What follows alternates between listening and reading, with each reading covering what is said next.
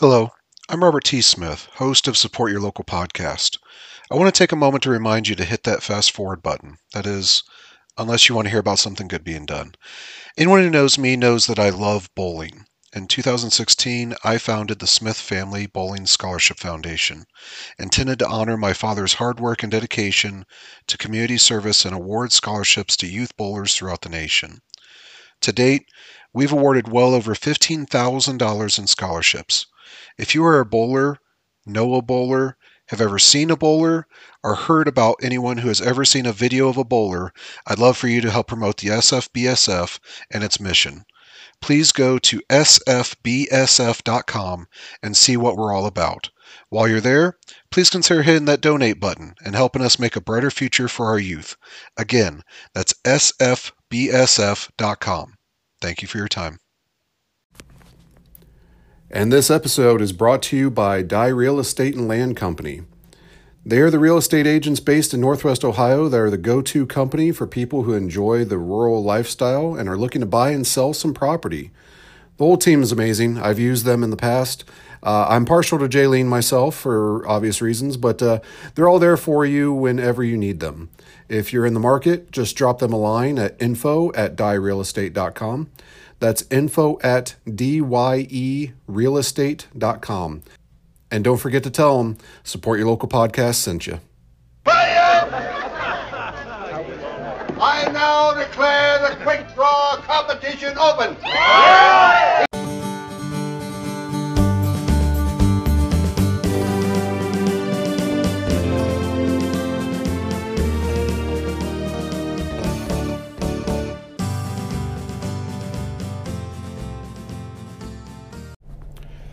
Howdy, everyone.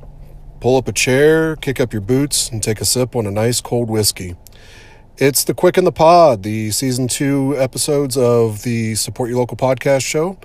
This time, where we take a look at the 1995 Western classic, The Quick and the Dead by Sam Raimi. I am your host, as always, Robert T. Smith, coming to you from beautiful Tombstone. Yes, that one. Today, we're going to take a look at Chapter 13 Dinner Invitation. I uh, want to start off first by saying that uh, one, uh, Mr. Black, was uh, supposed to be joining us today for this chapter. Unfortunately, uh, due to issues on my side, uh, a lot of life kind of being thrown at me all at once, I was not able to get Mr. Black onto this episode. Um, hopefully, we can catch up on a later one, but I will do my best to try to get through what is definitely a pivotal scene in, in this movie. We we start our chapter with Sharon Stone walking through the door into her room, and uh, with a, just a quick little peek behind the curtain, I'm uh, I'm starting to notice a pattern. So I'm writing my notes for several of these chapters at a time, and I, I've noticed that I didn't have to delete that first line saying, We start our chapter with Stone walking through the door on about five or six of them so far. So uh, apparently that is kind of the the cue that Sam Raimi has for the start of each of our chapters is okay, let's start this chapter with Sharon going through a door.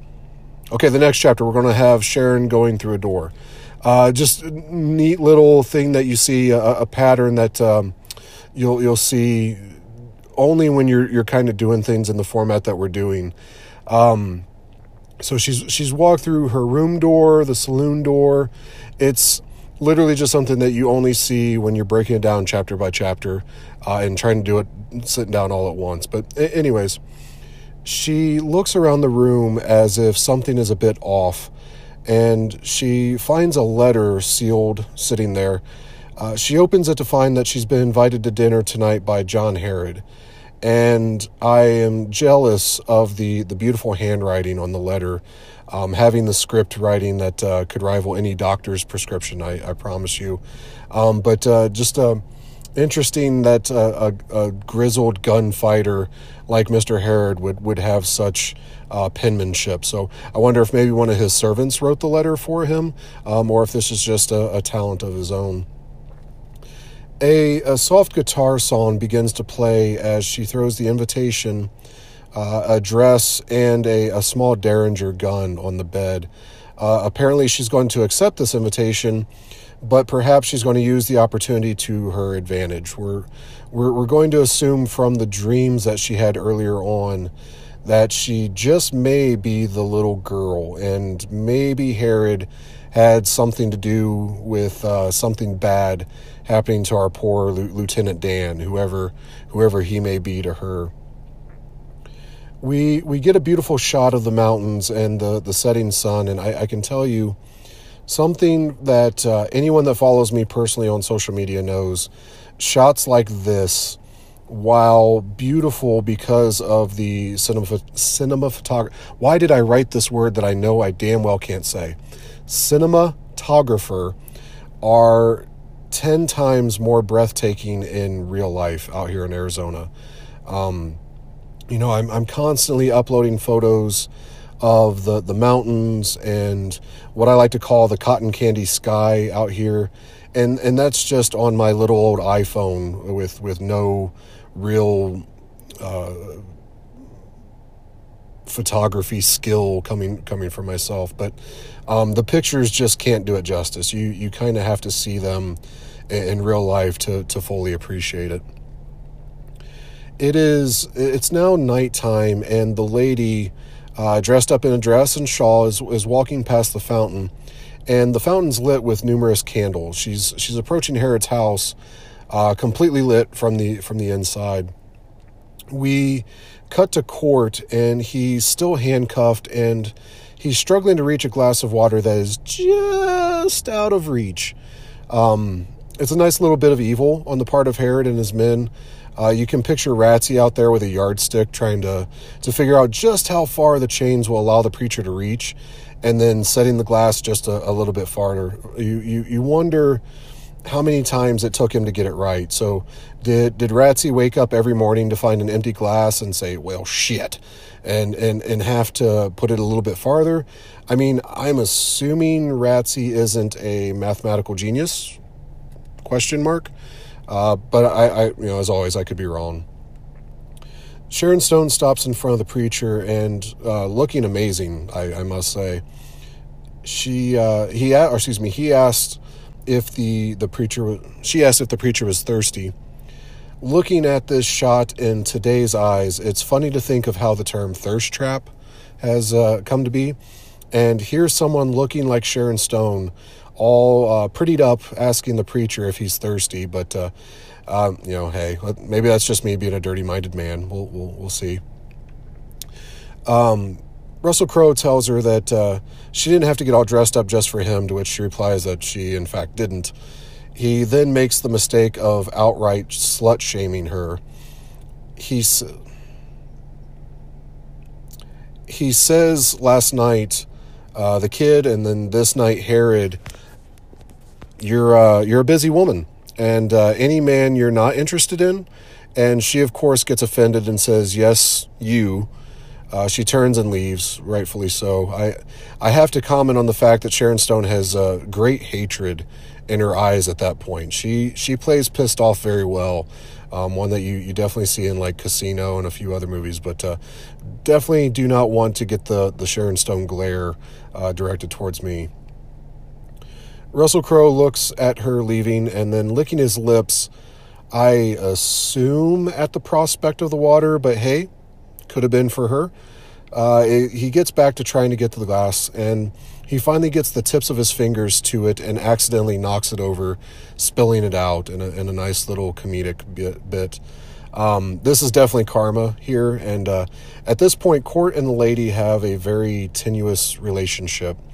She stormed off after hearing that he used to run with Herod, but she had saved his life previously, and he gave her the tip about the clock uh, making the noise before it chimes.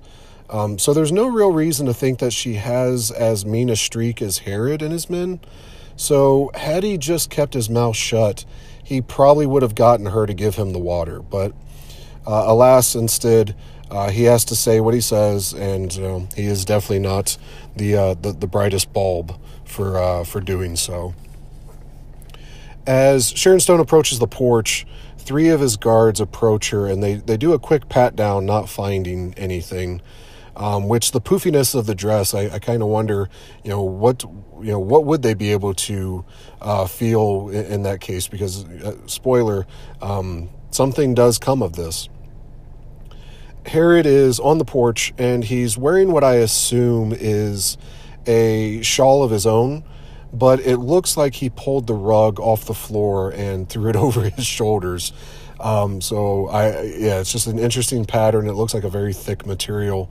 Um, looks like something that my, my parents would have as a, as a kitchen rug. Herod says that the uh, the lady may not see the similarities between them, but they are both winners and she must be shining with happiness from winning and surviving today, but he doesn't do it for the fun. The, uh, the, the town is full of horrible people that would kill him any chance that they got, and he does this contest so that he can get to the best of them. And he does the contest so he can get some of the best of them out of his way. The uh, the opportunity to face his attackers gives him a bit of ease from being worried about being shot in the back, which, hey, I mean, let's be honest, that's that's pretty smart. Um, you know, you're not guaranteed a one-on-one, face-to-face confrontation on your terms, so why not make it your terms? I, I, I dig that. It's it's an interesting dynamic between the two of them. She's she is a competitor in the tournament along with Herod, so there is conceivably a time where they would have to face each other and potentially to one of their deaths. Herod just doesn't strike me as the type that would only wing somebody. So, is he trying to get with her before it's too late and she's dead? Question mark.